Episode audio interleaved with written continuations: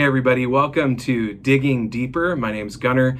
I'm one of the pastors at Chapel Hill. And in this podcast, we are seeking to dig deeper into the questions that most of us wrestle with, especially as Christians and people exploring the faith.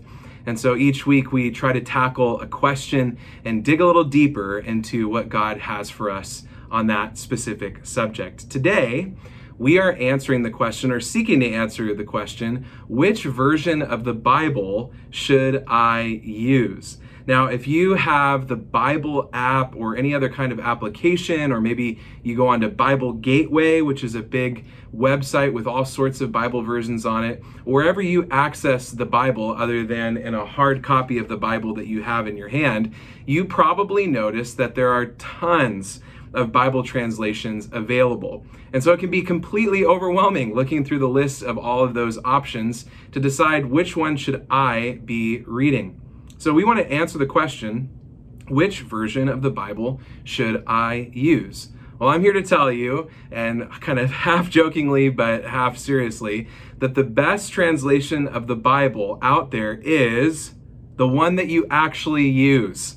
okay the best translation of the bible out there is the one that you actually use that uh, if we were to factor in only a few exceptions all modern translations of the bible are trustworthy accurate and helpful for understanding the word of god uh, as many of us know, the Bible was not originally written in English. Uh, far from it. It was originally written in Hebrew, Greek, and a little bit of it in Aramaic.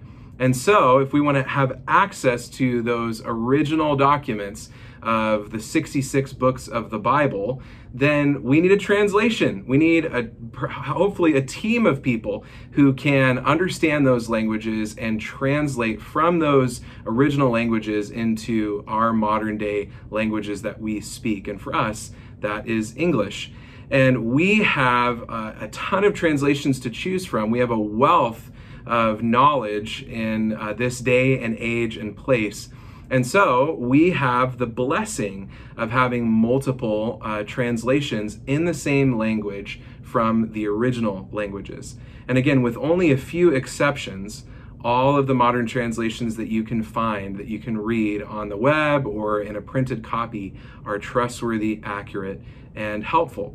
Now, it may be helpful to know what are those few exceptions. Uh, you may be wondering what, what translations aren't trustworthy, accurate, and helpful. Well, obviously, we believe that uh, the translations that bring in a bias uh, that are actually willing to alter the original meaning of the scriptures to fit into a particular doctrinal framework, that those are dangerous. And there are actually groups that are heretical, and we don't use that word loosely, that are teaching uh, doctrines contrary to sound doctrine uh, that may even fit into what some would term cults, uh, that are teaching um, false doctrine. That some of those churches and ministries have taken it upon themselves to translate the Bible or at least make uh, edits to a translation of the Bible to fit within their belief system. So, for example, the Jehovah's Witnesses, who do not believe in the Trinity, who do not believe in the divinity of Jesus, and some other foundational doctrines of the Christian faith, Jehovah's Witnesses have a Bible called the New World Translation. And that one is hard to find on uh, an app if you're using kind of a typical Christian Bible app or on a website like Bible Gateway. Um, it's going to be harder for you to find, but it is out there. Uh, Joseph Smith also translated portions of the Bible uh, for the, the LDS Church. And so, those sorts of translations that bring in outside teaching, outside doctrine, and have a bearing on uh, the text, those are not trustworthy. Uh, those are not accurate, and they're not helpful to our walk with the Lord. So those would be the main exceptions to look out for is translations that do not find their footing in the historic Orthodox Christian church.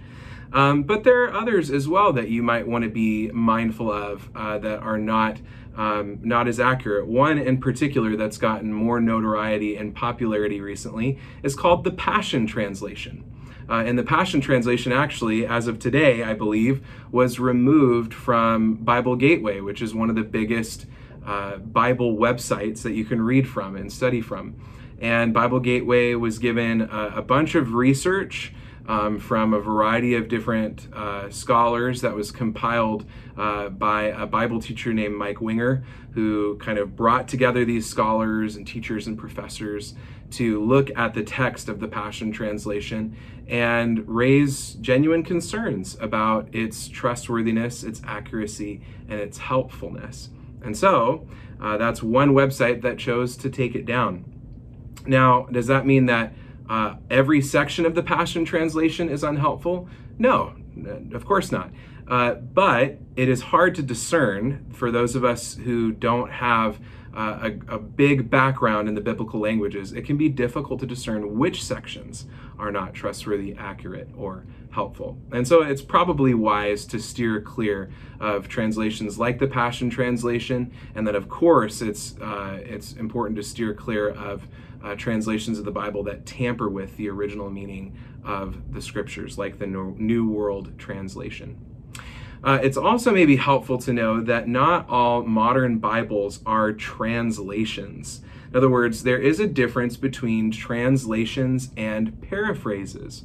A translation seeks to take the meaning of a given text and take it from its original language into the language it's translating it for.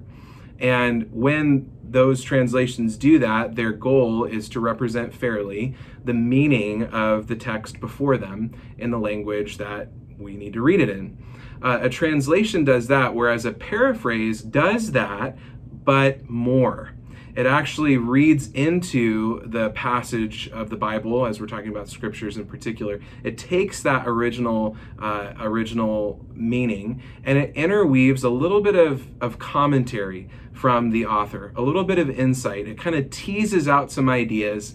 Um, and it may do so biblically, it may do so fairly, uh, but it also, we just need to be mindful of it we need to be mindful that it is not a direct translation from the original into modern English. It is adding into it some uh, comments and some perspectives of the author.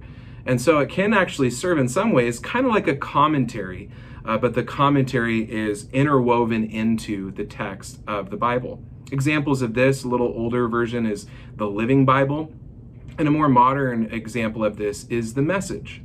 And the message can be helpful, once again, in all the ways that I've described, and also for longer uh, readings. If we want to kind of read through a whole book of the Bible, it can really bring it to life as we read it in more of a um, you know teased out form and and can can help us understand it better. But I think that those uh, paraphrases are more supplemental materials to support a more regular reading of the scriptures in a translation of the Bible that we can trust, that we know is accurate and is helpful. So those are some a few exceptions. All modern translations of the Bible are trustworthy, accurate, and helpful. So I'll just throw out some that you may be familiar with. The English Standard Version, ESV, the New American Standard Bible, the New King James Version, the New Living Translation, the New International Version, and you could go on and on. Uh, those ones that I just listed, by the way, uh, the New Revised Standard Version, NRSV, that whole list that I just read, uh, those are pretty common Bibles that if you were to go to Barnes & Noble or any other place that books are sold, you could probably find a copy of one of those Bibles. There's the New English Translation, the Net Bible is what it's called. There's all sorts of translations out there that you can read, that you can know a team of folks worked hard who are experts, scholars, who have good hearts, that they sat down and they made every attempt to uh, accurately and helpfully portray the meaning of Scripture. So, uh, the best translation of the Bible is the one that you actually use. So, if you use one of those that I just listed off, or another one that's uh, kind of on this list of modern translations of the Bible, uh, you can uh, you can count on them being helpful. But the best translation of the Bible is the one that you actually use.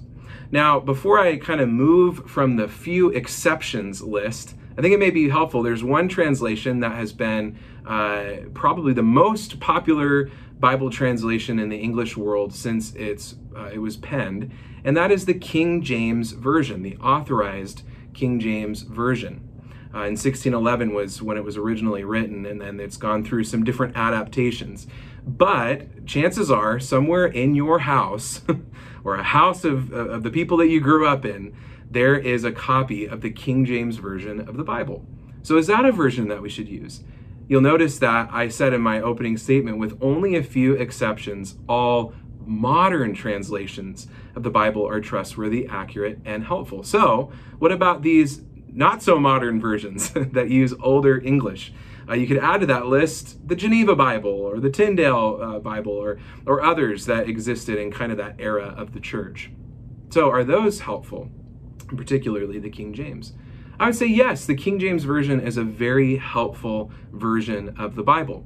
But since that time period, there's been a lot that we've learned, uh, particularly about the manuscripts that we have of the Bible. That there's a lot more evidence, a lot more material that we found from a lot older, a lot before uh, the the materials that the King James version is based off of. That we have really great tools and really great material to be able to have an even more accurate, trustworthy, and helpful translation.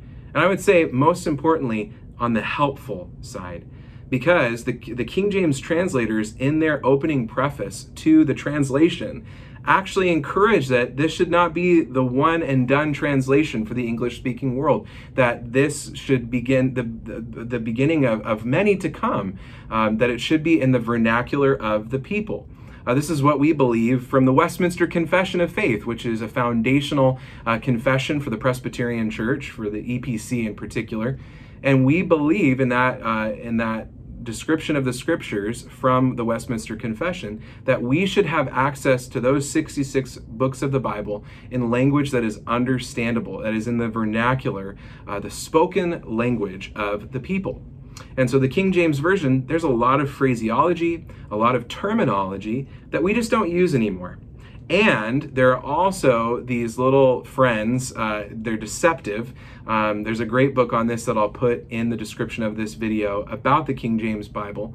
And one author points out that there are phrases and words in the King James Bible that we may think we know what they mean, but we use that word or phrase in a completely different way than people did back in the 16 and 1700s.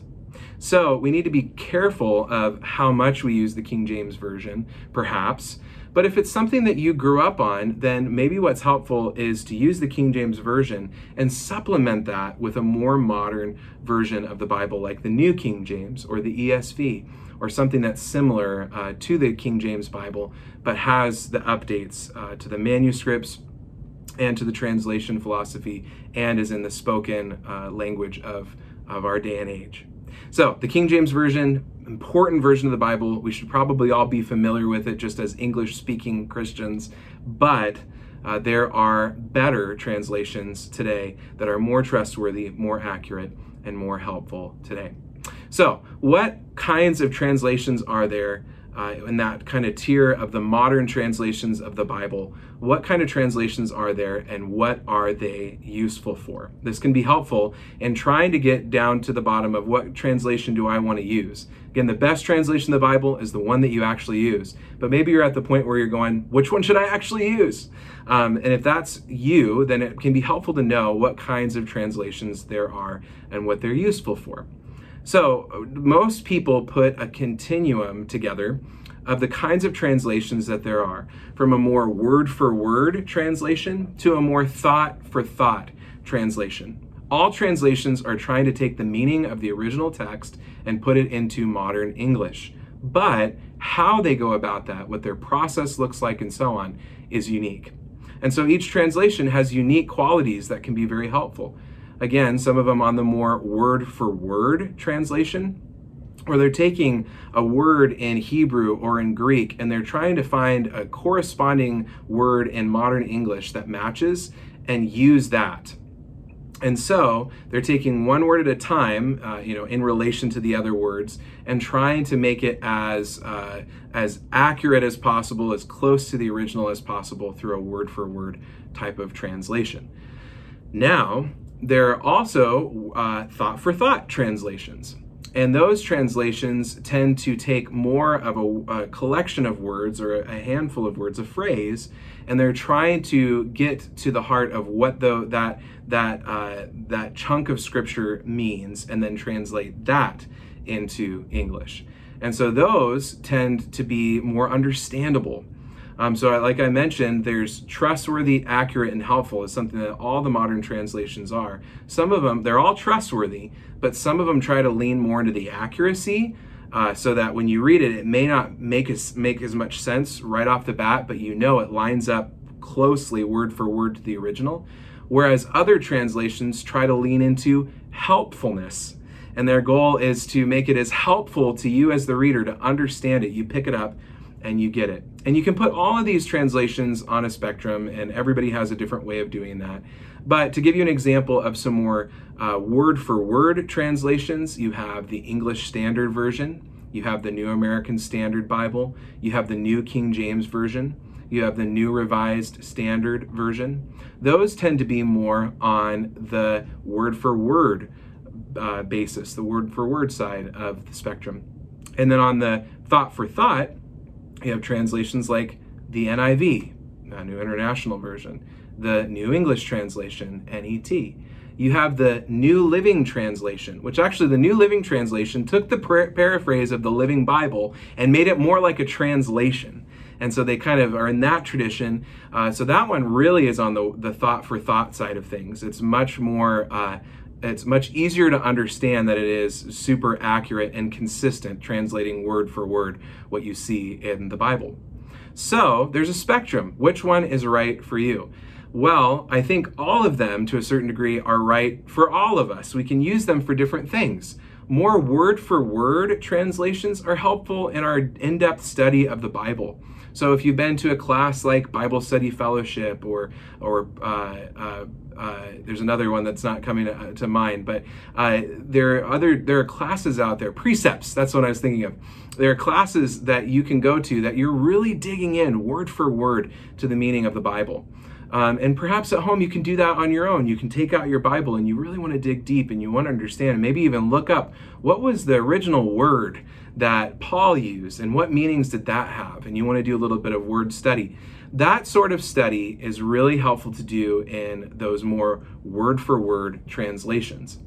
Um, it's also really helpful to teach and to preach out of those word for word translations so that you can explain more the meaning of, of the words. And uh, you, you can read it and you might go, I don't quite understand that right off the bat for in some ways. But if I kind of dig into it deeper and somebody explains it to me, oh, I get it. And I can see how things connect uh, in a powerful way, similar to how you would in the original languages for reading and, and kind of longer term reading of the Bible, and especially if you are newer to the Bible. If you're going, man, I don't even know where to start, I don't have a habit of reading the Bible, but I want to, start with something like the New Living Translation. Start at least with the NIV, something like that, that, that is more understandable and flows a little bit more like English, and you can read it and have very few questions about what it means.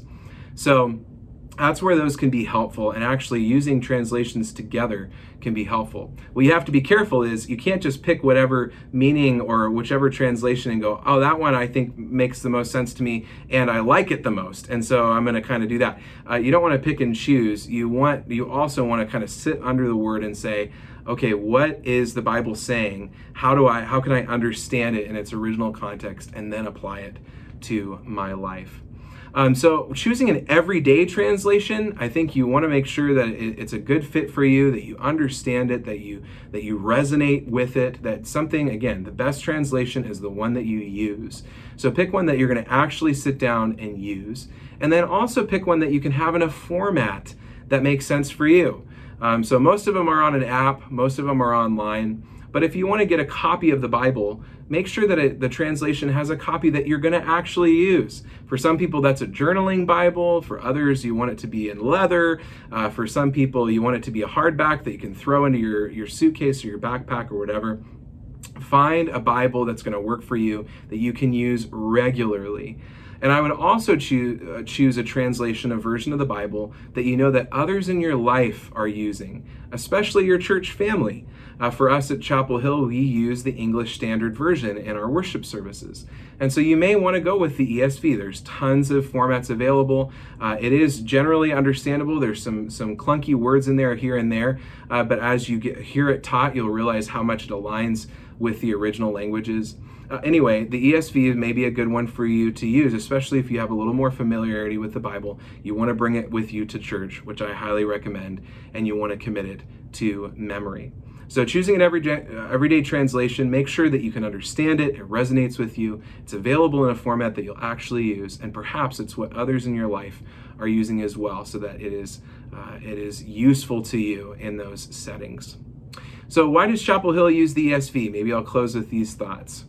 Uh, Chapel Hill uses the ESV. I, my understanding is over the years when we switched uh, to the ESV, is because of how accurate and word for word it is, how close it is uh, to the original languages, so that when we are teaching through the Bible, uh, one of our pastors is, is preaching, that they can pull in what the original language said in the Hebrew, the Greek, or sometimes the Aramaic. But oftentimes, when we teach through the New Testament, we can say this word in the Greek has this background or this meaning. And there's a connection between the original language and our modern English speaking. So it's accurate. The other thing that is a pro of the ESV is, like I said, the King James is very helpful, but it's also uh, old and can be hard to understand and understand correctly, even when people think that they're understanding it. And so having a modern translation is really helpful, but honoring that heritage and some of the language that we're so used to in the church, that the church has been using for now hundreds of years, it can be helpful to retain some of that. And the ESV comes from the tradition of the King James.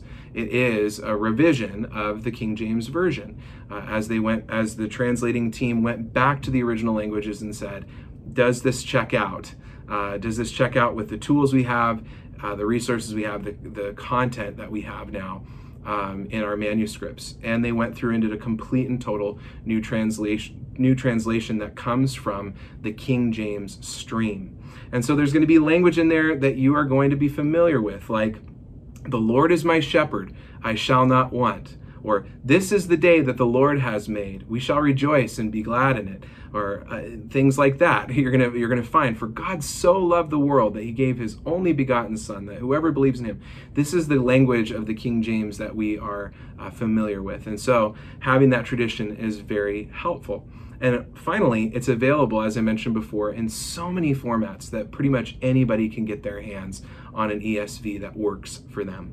So if you want to do that, go on to uh, wherever you like to buy books online or in person and go find a copy of the ESV uh, if, if that is something that you feel would be useful for you. I think it's very helpful to have a hard copy of the Bible to be able to mark up, to be able to see where things are, to be able to memorize and get familiar with, and to pray the scriptures back to God with a resource like that.